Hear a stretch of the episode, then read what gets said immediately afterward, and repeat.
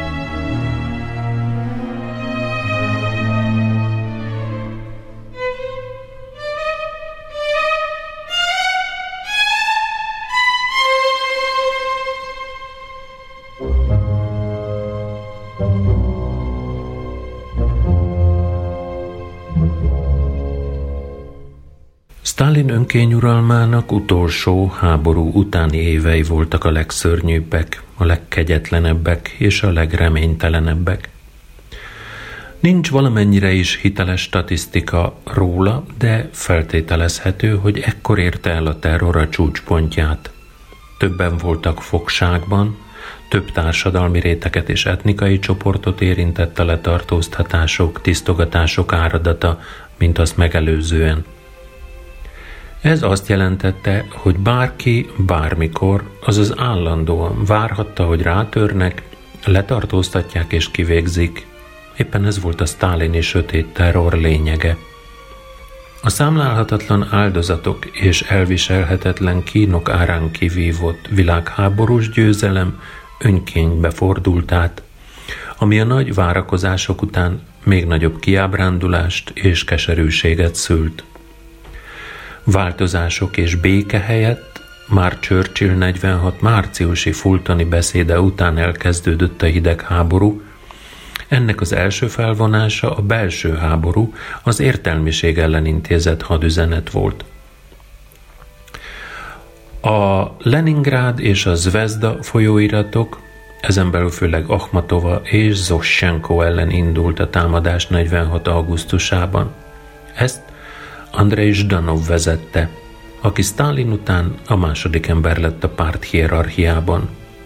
Róla kapta a Stalin haláláig tartó ideológiai terror korszaka a Zsjanovsina nevet. A párt dokumentumok, direktívák és aláírás nélkül közölt vezércikkek semmi újat nem tartalmaztak, csak arra figyelmeztették unos untalan az alkotó értelmiséget, az írókat, festőket, zeneszerzőket, építészeket, színészeket, stb., hogy kötelességük feltétel nélkül követni a felülről jött útmutatásokat. Az útmutatások pedig ugyanazok voltak, mint az előtt. Lelkesedés, hit a szép jövőben, a nehézségek leküzdése, harc a pessimizmus, az apolitikus nézetek és az ideológiamentesség ellen. Kicsit új elemet jelentett a felhívás, hogy ellen kell állni a burzsóá kultúra, illetve hát ahogy a párterminológia nevezte, antikultúra csábításainak, mert már nem csak osztály szempontból, hanem tulajdonképpen földrajzi elhelyezkedéséből fakadóan is minden, ami nyugati, rothadó volt. Maga az ellenség.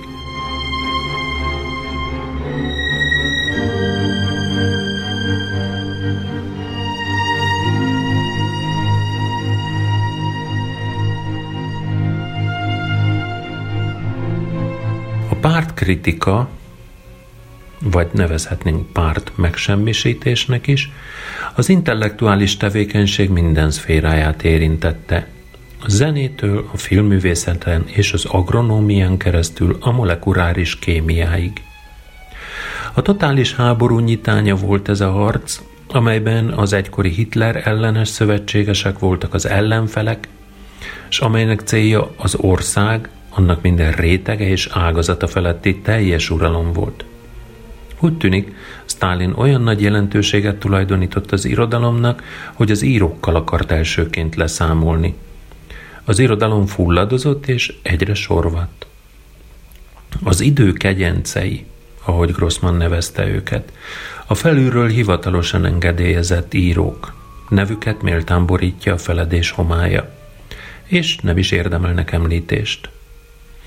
Elbuktak ezek a monumentálisan talpnyaló regények, hízelgő ódák, leleplező színdarabok és pattogósan bizakodó poémák. Elemzésüket legfeljebb társadalomlélektani könyvekben lehetne elvégezni – de még inkább a félelem szülte tömeges hallucinációkat vizsgáló pszichiátriai tanulmányokban.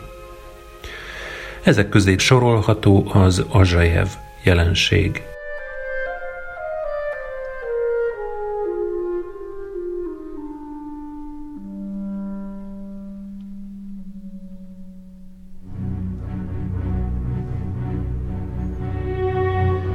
Vasili Azsajev volt az, akinek a műve a távol Moszkvától 1948-ban jelent meg, aztán Simonov segítségével a szerző átdolgozta és új formában 57-ben adta ki. A háború évei alatt a szibériai olajmezőkön játszódó sematikus termelési regény azonban ma már más megvilágításban állhat előttünk. A vagon amely Postumus 1990-ben jelent meg oldalain, az vált világossá, hogy a szocializmus eszméitől áthatott lelkes szereplők valójában munkásruhába öltöztetett robotoló lágerrabok. A vagon megrendítő leírása a foglyok utazásának, Azsejevet 19 évesen tartóztatták le, majd büntetése teljes kitöltése után távol-keleti építkezéseken dolgozott. Mind a két regény tragikus kordokumentum, de a távol Moszkvától annak az emlékműve is, hogyan torzul el az irodalom szerepe és maga az írói szerep a szovjet társadalom megkövetelte hazugságok hatására. Azsajev ugyanis egyrészt önmagának is hazudott, olyan eszméket szolgált, amelyeknek az áldozata lett, másrészt semmi keresni valója nem volt az irodalomban, mert tehetségtelen volt és csak mindezek feltárásával jegyezhette be magát az irodalom kór történetébe.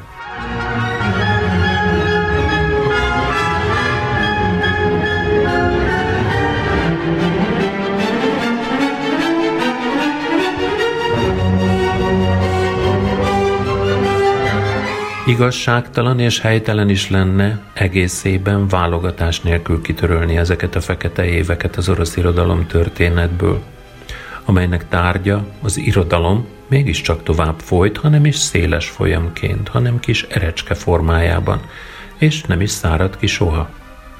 Érdemes megőrizni és olvasni, újraolvasni azokat a valódi írókat, akik létezéséről és fennmaradásáról gondoskodtak.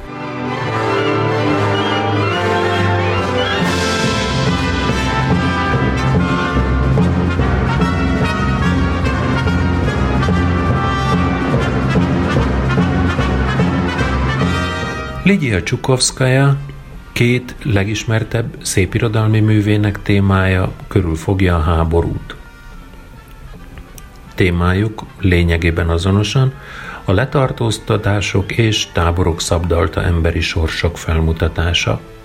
Az 1937-es letartóztatási hullám idején és az 1949-es kozmopolita kampány alatti második terror hullámban.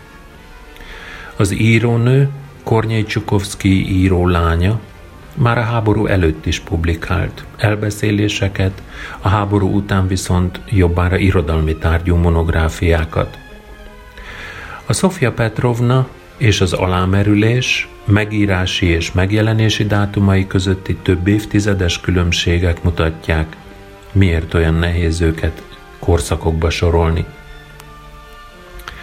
A Szofia Petrovna szemével láttatott szovjet valóság felhőtlen és rendezett. Kolja fia, komszomolista, feltaláló, éltanuló és a Pravda első oldalán szerepel. Csukovszkája tartózkodó eszközökkel, de határozottan rajzolt szociál kiinduló pontot, hogy a bukás megrendítőbb legyen. Kolja, majd barátja is börtönbe és táborba került. Állítólagosan burzsúj származású barátnőjét kiteszik az állásából, és öngyilkos lesz. Sofia Petrovna pedig makacsul azt hiszi, hogy tévedés történt, és hogy akit letartóztatnak, az biztosan hibás.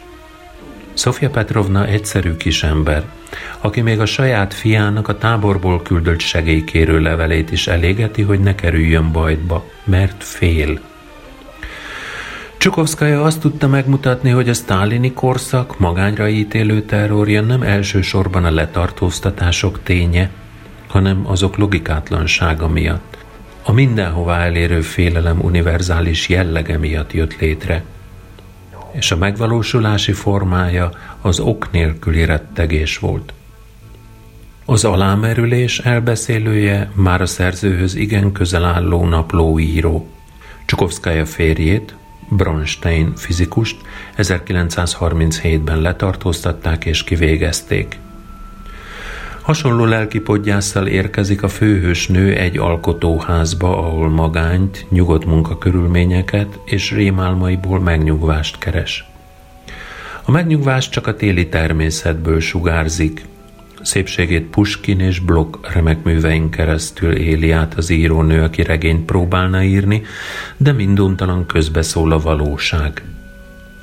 Az üdülőtársak kettős énnyük rabjai, Mindenki súlyos titkokként hordoz valamilyen traumát. Kit táborból szabadult, és most újabb letartóztatástól retteg, mert megkezdődött az ismétlők letartóztatása. Ők a pavtornyiki, akikre ok nélkül automatikusan újra kiszabták az előző büntetésük időtartamát. Van, aki zsidó származása miatt lapít, míg el nem viszik egy éjjel, hiszen folyik a kozmopolitizmus elleni, azaz antiszemita kampány. Van, aki német táborban, gettóban elégetett családját gyászolja.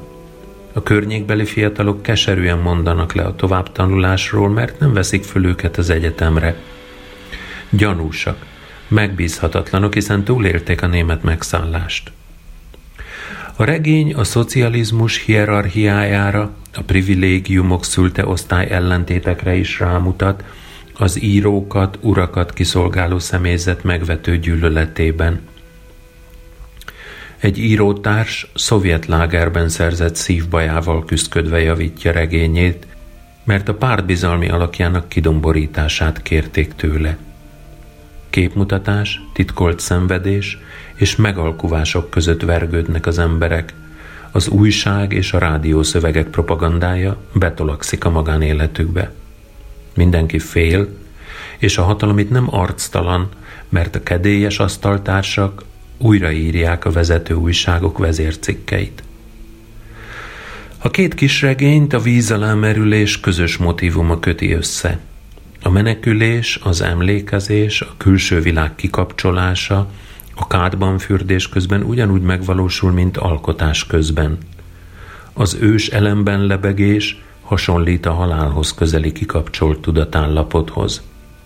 Csukovszkája két kis regényén jól megfigyelhető, hogy a közvetlen társadalmi leleplezés bátorsága az ekkor írott művekben esetenként elegendő értékkritérium.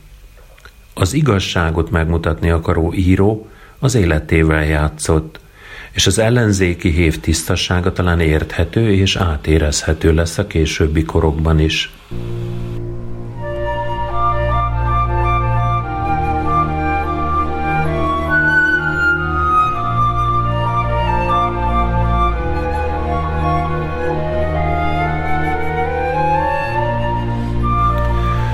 Csukovszkaja több évtizedes szerkesztői gyakorlatának tapasztalatát összegezte a Szerkesztő Laboratóriumában című 60-as kötetében.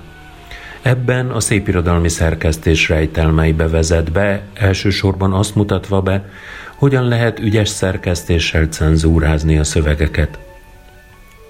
A feljegyzések Anna Akhmatováról, a költőnővel folytatott 76 és 80 közötti beszélgetésből álltak össze, és a részletes kommentároknak köszönhetően nem csak Akhmatova életművének, de a kor orosz értelmiségének is értékes dokumentumai. Csukovszkája 66-ban nyílt levélben támadta Solohovot, a Szinyavszki és Daniel a perbefogott író páros elleni kirohanásáért, hangsúlyozva, hogy a szellem szabadságát hatalmi szóval nem lehet korlátozni. Hasonló módon szólalt fel Szolzsenyicin és Andrei Szaharov mellett. 1974-ben kizárták az Írószövetségből, aminek a történetét szintén megírta a kizárásom történetében. A halálon innen címmel vékony verses kötete jelent meg 78-ban Párizsban.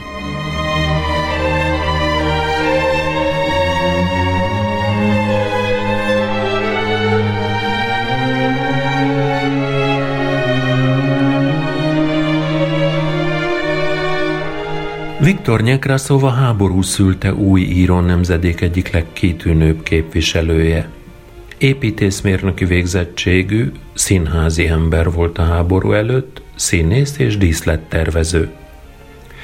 Első könyvét játszva írta, mint egy véletlenül, és ez a regény a Fordula kerék maradt életművének leghíresebb és sokak számára legjobb darabja.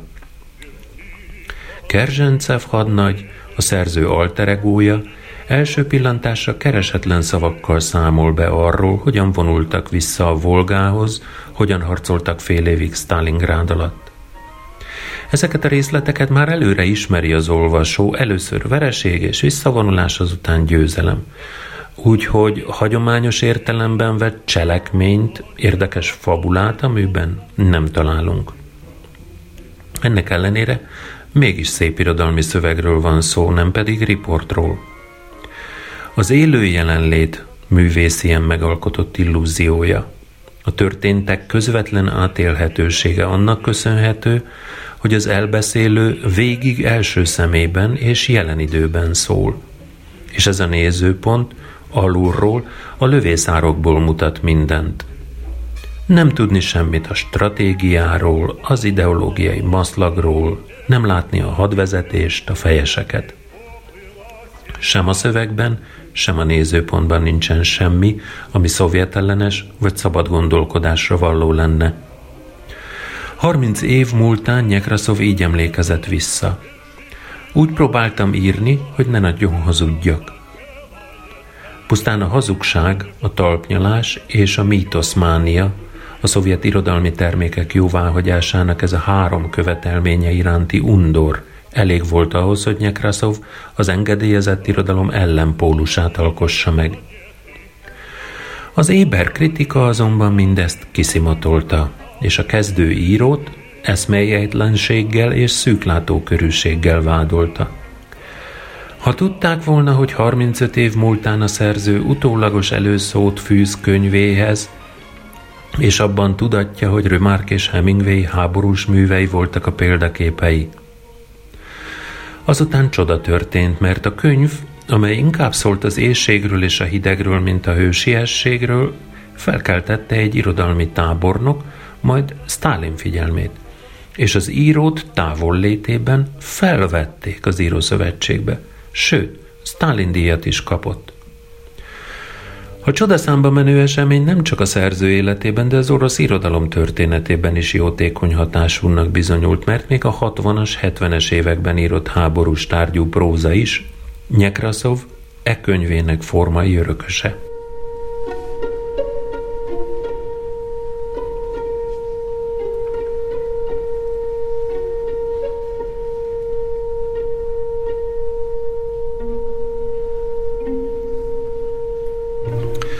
Következő két regénye is a hazugság és hamisság nélkül elmondott közvetlenség jegyében íródott.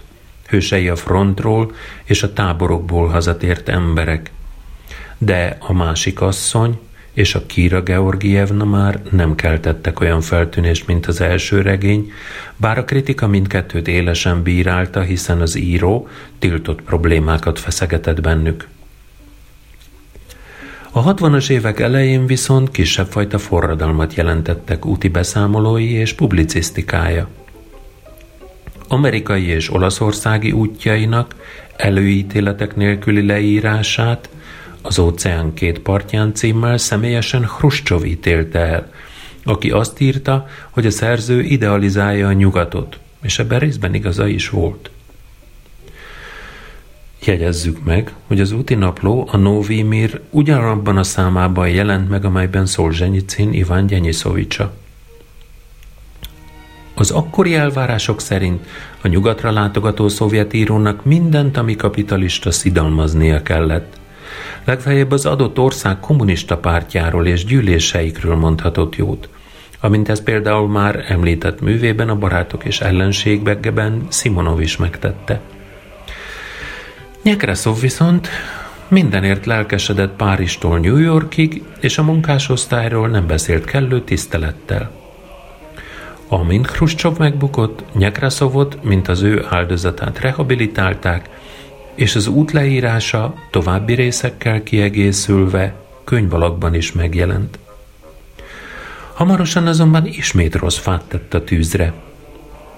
1966-ban a Kiev melletti Bábi Jár egykori megsemmisítő tábor helyén hivatalos engedély nélkül több ezres tömeggyűlést tartottak, és megemlékeztek a százezer ukrajnai zsidó kivégzésének 25. évfordulójáról. A gyűlésen többek között Nyekraszov is beszédet mondott, és az antiszemitizmus szégyenletes tragédiájáról beszélt. Az antiszemitizmus és a holokauszt egyaránt tabu témák voltak a szovjet hatalom számára. Ettől kezdve az írót üldözték, műveit nem közölték, pártfegyelmét kapott, majd kizárták a pártból, ahova 44-ben lépett be, amikor a párt a fasizmus elleni harci elképe volt. 1974-ben házkutatást tartottak nála, elkobozták kéziratait, köztük a Bábi járt is, Kihallgatásokra rángatták, ahol azt ígérték, hogy ha eltévejedését nyilvánosan bevallja, megbocsátanak. 1974-ben emigrálni kényszerült. Meglátogatta svájci nagybátyját, és nem tért haza, hanem Párizsba ment, ahol élete végéig élt. Nyekraszov sokat írt az emigrációban is. 1975 és 82 között az egyik vezető emigráns folyóirat a Párizsi Kontinent főszerkesztője volt. Rendszeresen dolgozott a Szabad Európa Rádió orosz és ukrán adásainak, és talán ennek hatására alakult úgy, hogy rövid, kötetlen, asszociációkra épített cikkei váltak domináló műfajúvá. Pár cím ezek közül, egy szájtáti feljegyzései, a fal mindkét oldalán, teringettéta vagy majd ha fagy, hó lesz nagy. Visszaemlékezései a szovjet évek keverednek az új benyomásokkal, irodalomról és művészetről írott elmélkedésekkel és a fantázia szülte jelenetekkel. A Teringettét oldalain például maga Nyekraszov poharazgat nem mással, mint Josif Stalinnal. A személyes jelenlét illúziója a hitelesség hatása az, ami ezt a kései prózát a fiatalkori írásokkal összekapcsolja.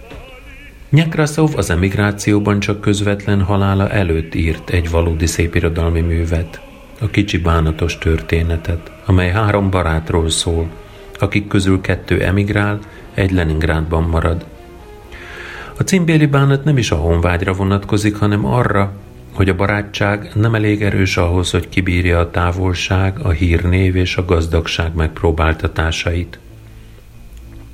A harmadik személyű elbeszélés Oly kevéssé fedi el a mögötte megbújó szerzőt, hogy még Kerzsencev hadnagyot is láthatjuk benne. A lírai érzékenység és a lelki, lelkiismereti mélységek bensőséges ábrázolása megismételhetetlenül varázsossá teszi Nyekraszov írói személyességét.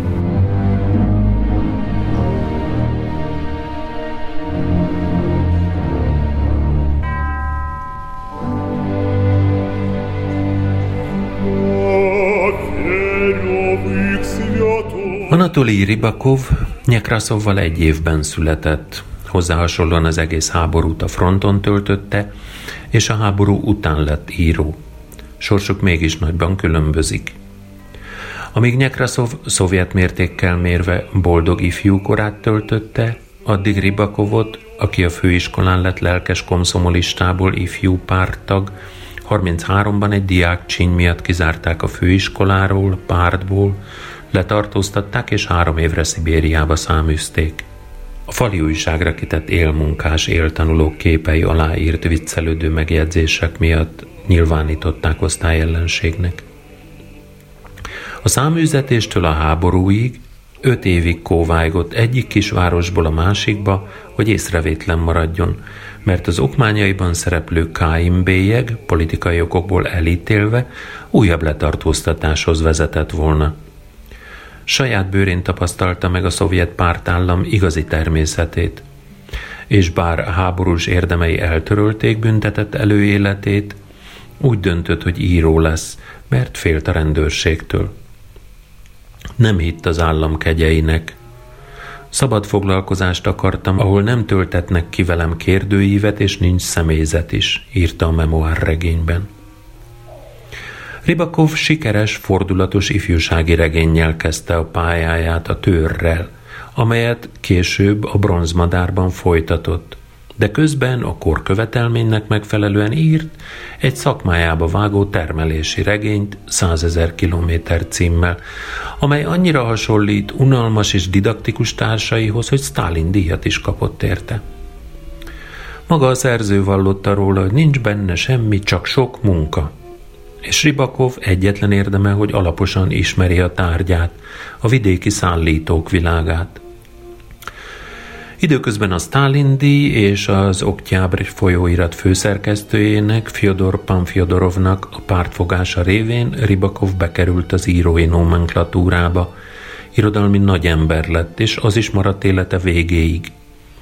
Nyekraszov viszont, mint másik Stalin díjas, sem rangban, sem vagyonban nem emelkedhetett sehová. Akkor miért Ribakov áll itt összehasonlításként, és nem olyan valaki, akit ugyanúgy elvarázsolt az igazságkeresés, legalábbis a látható igazságé? Lehetett volna Immanuel Kazakevics a párhuzam, aki a háború előtt Birobidzsánban élt és jiddisül írt.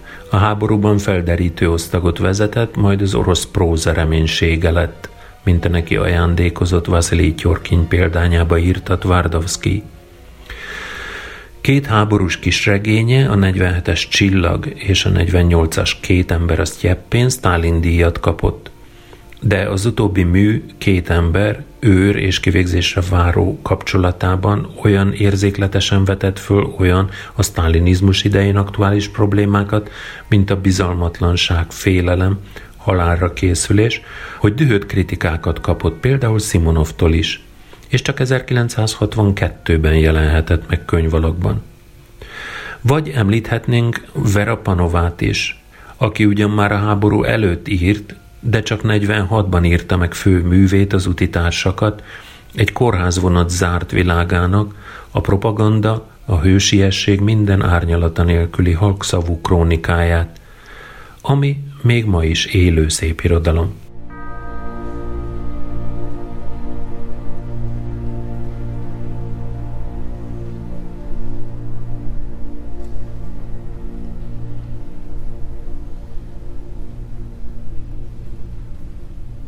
Nyekraszov és Ribakov irodalmi sorsa ellentétes is, párhuzamos is.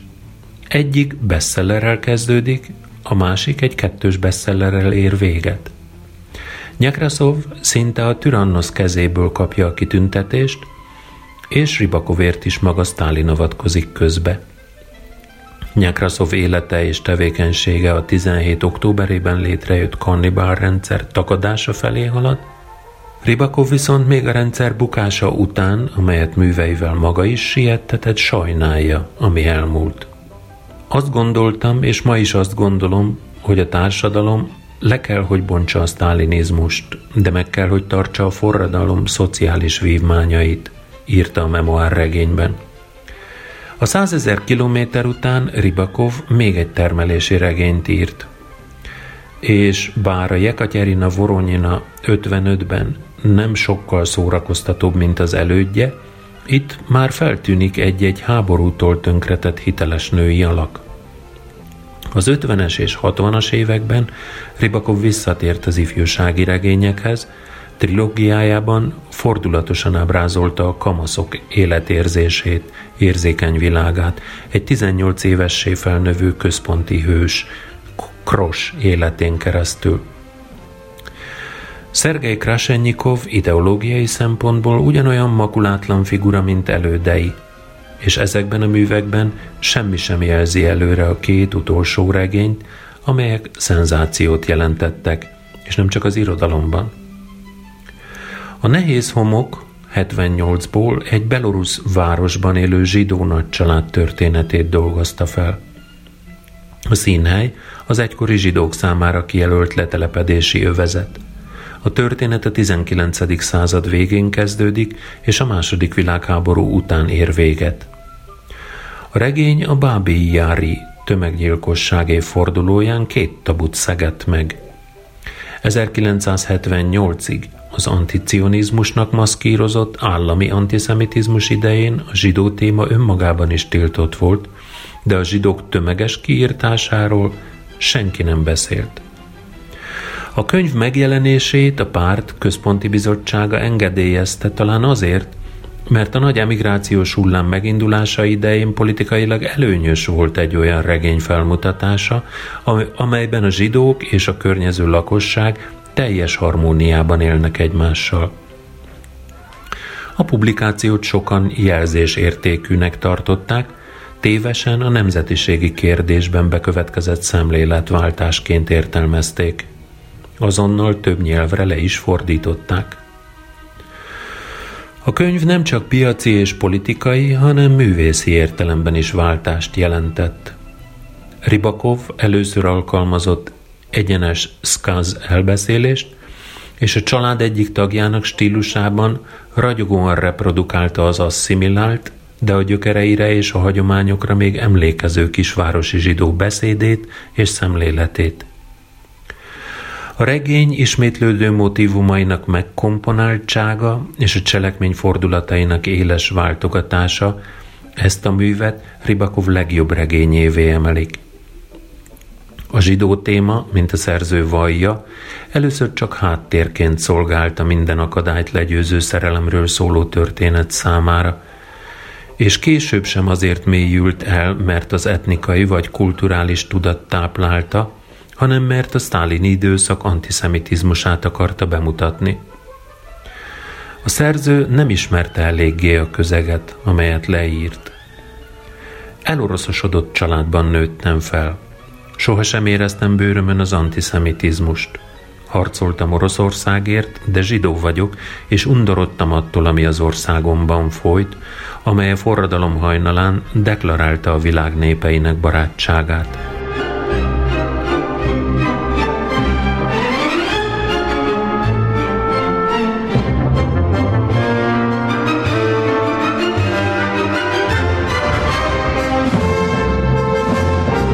Az Árpád gyermekeit Ribakov, mint írja, 1958-ban kezdte el, két évvel a 20. kongresszus után.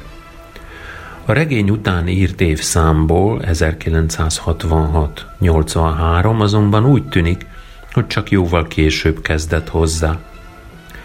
Miközben sikereket és biztos pozíciót szerzett a háború utáni életben, nem tudott megbékélni a múlttal, és ebben a nyíltan önéletrajzi regényben készült leszámolni vele.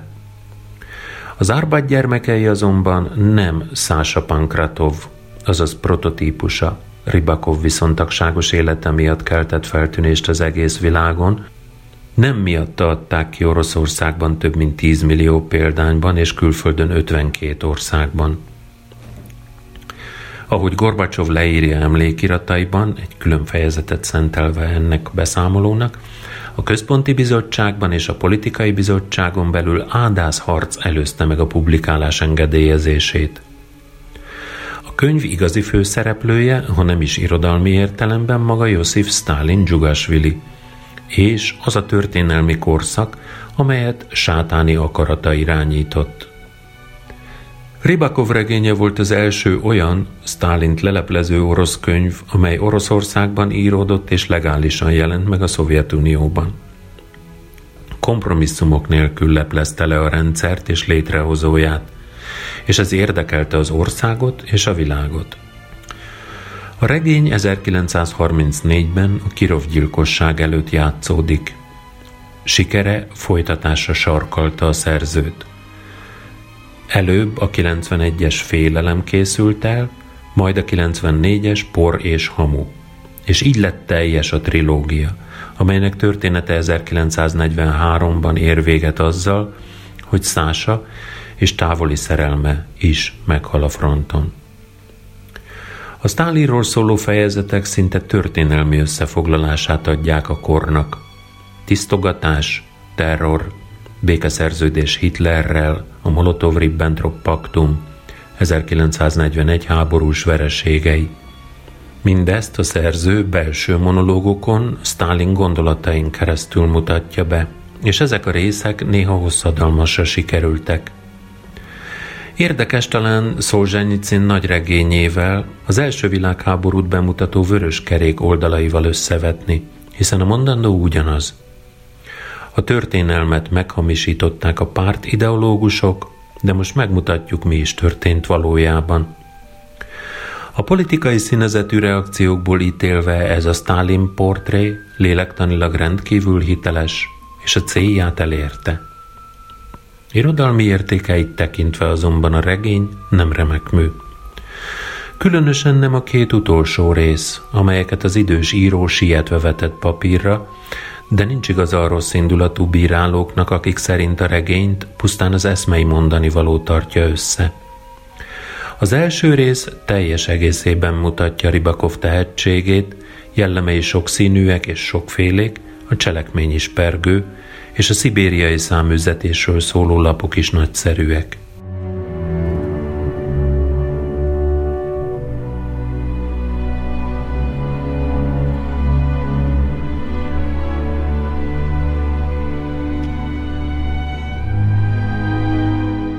A Stalin halála után kezdődött korszak neve Ilja Érenburg Olvadás című regényének a címe, amely 1954 áprilisától jelent meg folytatásban az Namia folyóiratban. Kevésbé köztudott, hogy Zábolocki szintén Olvadás című műve 53-ban már előbb felelevenítette a szó politikai értelmezését, amely kis hiány száz évvel azelőtt 1855-ben is a politikai és társadalmi klímaváltozást jelentette. Hercen írta le első Miklós halála után, amikor a magyarok számára is rossz emlékű cár önkényuralma után enyhülést remélt az orosz értelmiség. Az enyhülésnek mai szemmel félénk jelei már 53-ban jelentkeztek. Az év végén jelent meg Vladimir Pomerantsev cikke a Novi Mirben, az őszintességről az irodalomban címmel.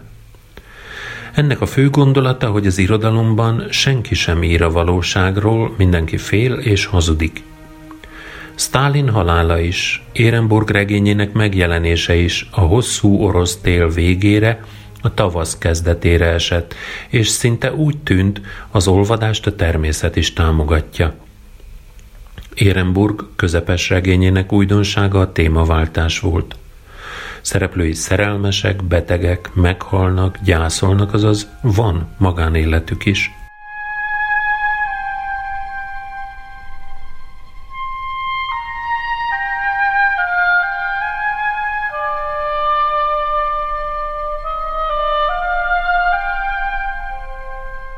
...1954 végén a Szovjet Írószövetség megtartotta második kongresszusát, melyet 1934 óta, 20 év alatt egyszer sem hívtak össze. Az olvadás lassú és megtorpanásokkal tarkított folyamatát Tvardovszki leváltásával fagyasztotta vissza kis időre a hatalom, de 56 után Hruscsovnak a sztálini személyi kultuszt elítélő beszéde a 20. pártkongresszus után ismét engedte felgyorsulni. A szabadabb hangot olyan ma már kevésbé ismert művek fémjelezték, mint Nazim Hikmet politikai pamfletjei, Pavel Nyilin regényei, amelyek témájukban eltérnek a sztálini előírásoktól. 56 májusában öngyilkos lett Alexander Fagyejev, az íróból írók üldözőjévé vált funkcionárius. Nagy vitákat váltott ki Dugyincev műve, a Nem csak kenyérrel él az ember. Dugyincev feltaláló hőse csatornacsöveket gyártó gépet akar szabadalmaztatni, a szennyet elszállító csövek az ország jelképes megtisztítására is utalnak. Ebbe a korszakba tartozna Pasternak nagy regénye a Zsivágó doktor, amely azonban nem jelenhetett meg hazájában. Ez a tiltás kijelölte azt a határvonalat, ameddig az olvadás elmerészkedhetett, és amelyen túl már szovjet ellenes irodalom kezdődött. Az olaszországi megjelenést követő Nobel-díj átvétele körüli botrány és a regény elleni hajsza, amelyben maga Hruscsov is részt vett, óvatosságra intették az írókat. Ezzel egy időben jelent meg Ajtmatov kis regénye a Jamila szerelme. Jelképesnek is tekinthető, hogy épp Pasternak halálának évében indultak az első rendszeres szamizdat kiadványok, amikor a hatalom 56 után másodszor is szorosabbra húzta a gyeplőt.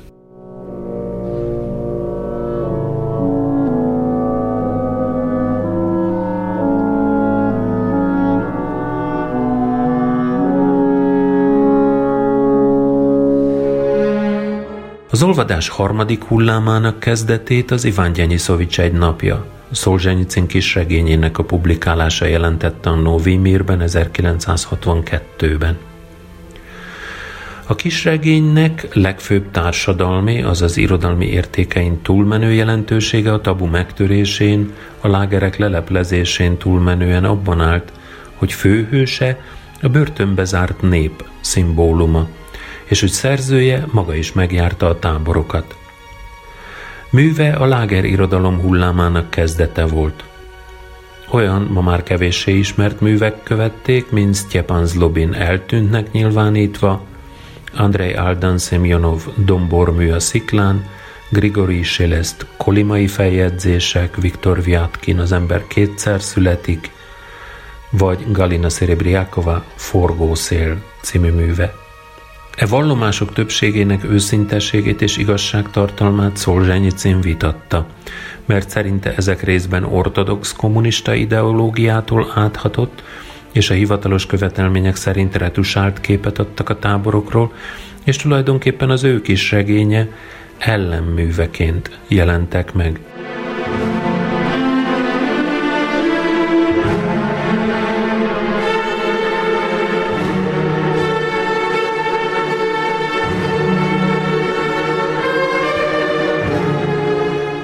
Az 1950-es évek végén, a 60-as évek legelején jelentkezett az új író nemzedék, a 60-asok. A 60-as évek azóta fogalommá vált, magában az egyetemes irodalom történetben is. Az orosz irodalomra, például Aksionovra erősen ható amerikai irodalomban is az 50-es évek végén vette kezdetét az úgynevezett 60-as évek Ginsberg üvöltésével, Kerouac útonjával, és érdemes megjegyezni, hogy ekkor számos jelentős nyugati irodalmi mű vált hozzáférhetővé orosz fordításban. A 60-as éveket, amelyek voltak éppen a 68-as történelmi eseményekkel, a prágai tavasszal és a párizsi diáklázadásokkal értek véget, az amerikai irodalomban is olyan nevek fémjelzik, mint Joseph Heller, Selinger, Malamud, Ken Kesey, Délebre, Vargas Llosa, az európai kultúrában pedig Jean-Paul Sartre, Robert Merle, Raymond Queneau, Jorge Semprún, Heinrich Böll, Friedrich Dürrenmatt, Bohumil Hrabal, Milos Forman, Ingmar Bergman, Federico Fellini és mások művészete.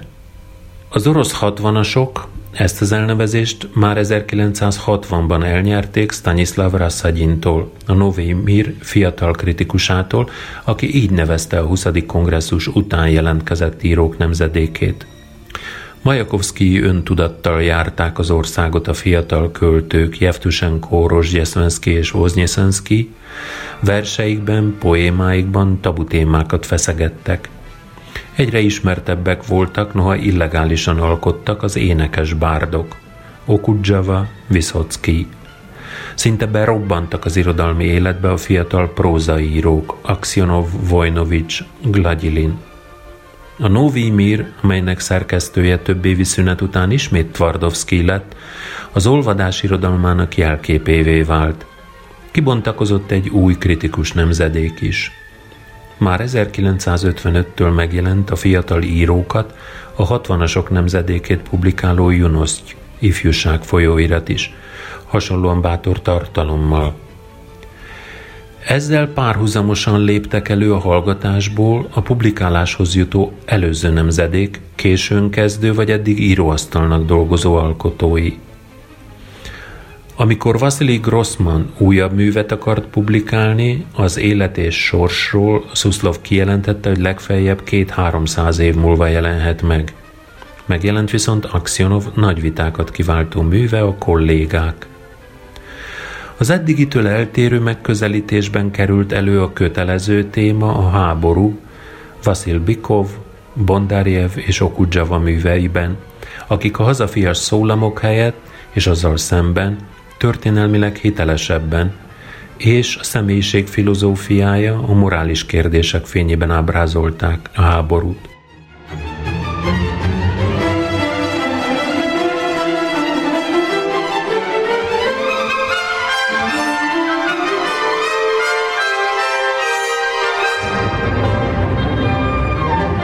Botrányok kísérték a hatalom és a művészet feszült viszonyát.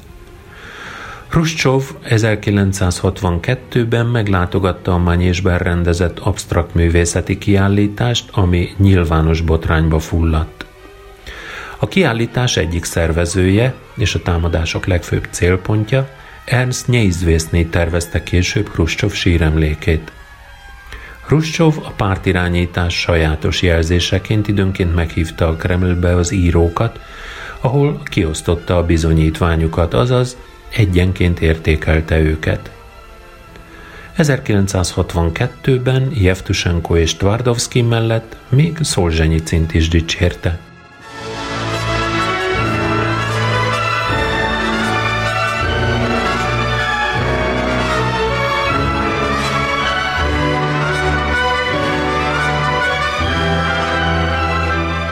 Az 50-es évek végétől a gazdaság irányításban megváltozott a falu és a kolhozok szerepének megítélése. A cenzúra utat engedett egy irodalmi jelenségnek, amely a falusi próza néven vonult be az irodalom történetbe. Szolzsenyicin Matriona háza című 63-as elbeszélése mérföldkövet jelent ennek a vonulatnak az indulásában.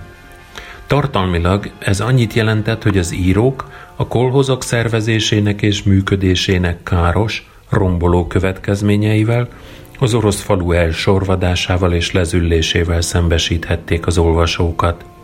Emellett a leleplezés mellett bemutatták, sőt, kiemelték, hogy az orosz falu értékei és a hagyományos paraszti életmód azok a tartalékok, amelyek egyedül képesek az orosz nép értékeit átmenteni a jövőbe. Ehhez egyes írók szemléletében a kereszténység megtartó ereje is társult. A falusi próza egyik első neves szerzője volt Jefim Doros, aki Falusi Napló című 63-as művét évekig írta úgy tovább, hogy minden nyáron ellátogatott az általa ábrázolt vidékre, és közreadta egyes szám első személyben írott szűkszavú, életszerű dialógusokkal tarkított éles szemű megfigyeléseit. A falusi prózaírói közé tartozott többek között Vladimir Tjendriakov. Az eleinte a falusi prózába sorolt nagy író egyéniségek azonban messze túlnőtték ezt a lényegében tematikus irányként indult jelenséget, és a későbbi munkásságuk fényében már nem lehet egymás mellett tárgyalni olyan eltérő alkotókat, mint Vasili Suksin, Fazili Skander, vagy a falusi próza legjellegzetesebb, bár később kibontakozó alkotója, Valentin Rasputyin. Rasputyin életművét követve tűnik szembe a legélesebben a falusi próza kapcsolata a politikai irányultsággal. Az orosz nép értékeit hangsúlyozó irodalom, a nemzeti érzés ébren tartásában játszott fontos szerepet, amikor a csirájában jelentkező népnemzeti gondolat még a szocialista hazafiasság egyik válfajaként volt értelmezhető. Alig, hanem ez a kapcsolat magyarázhatja a falusi próza iránti cenzurális engedékenységet –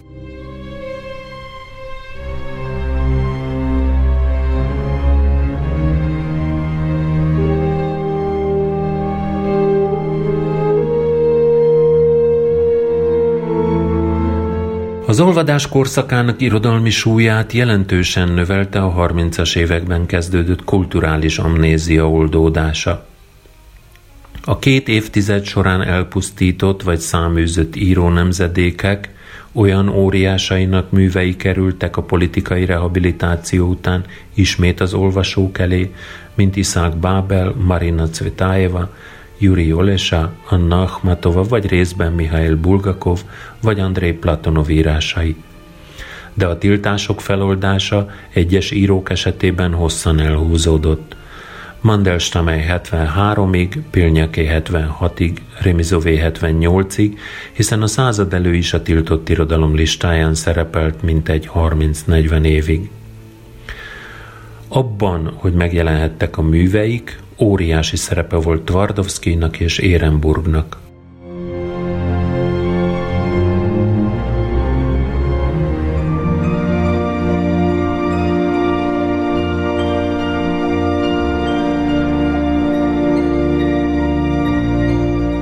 Újnak tűnő, de valójában orosz talajon már meghonosodott műfaj a tudományos fantasztikus irodalom.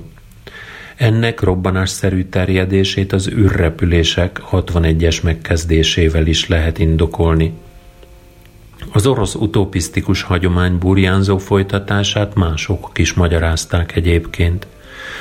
A technika iránt érdeklődő ifjúság új nemzedéke és a humán problémák iránt komolyan érdeklődő nagyszámú műszaki értelmiség számára az etikai, filozófiai, történelmi és akár társadalmi problémák felvetésének virágnyelve lett a sci irodalom.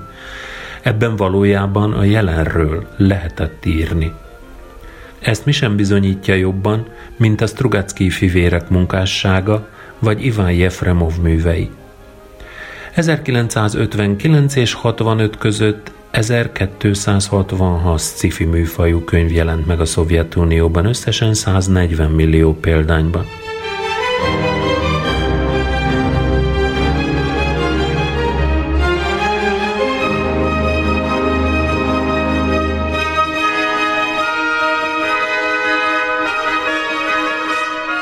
Az olvadás végének előjele a Josif Brodsky elleni per, amikor is a költőt öt év kényszermunkára ítélték munkakerülésért 1964-ben.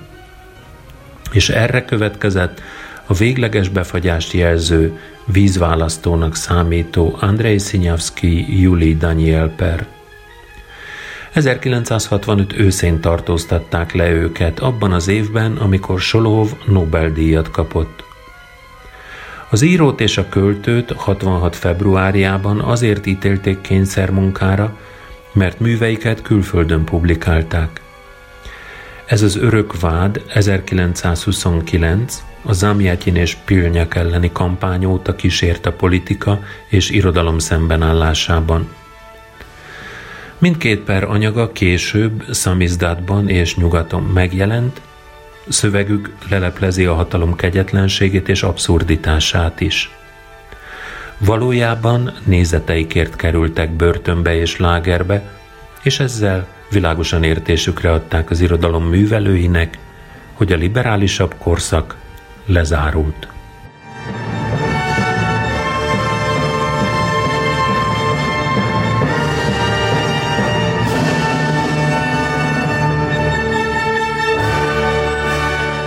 Köszönöm, hogy velem tartottatok egy ellentmondásokkal teli évtized áttekintésében.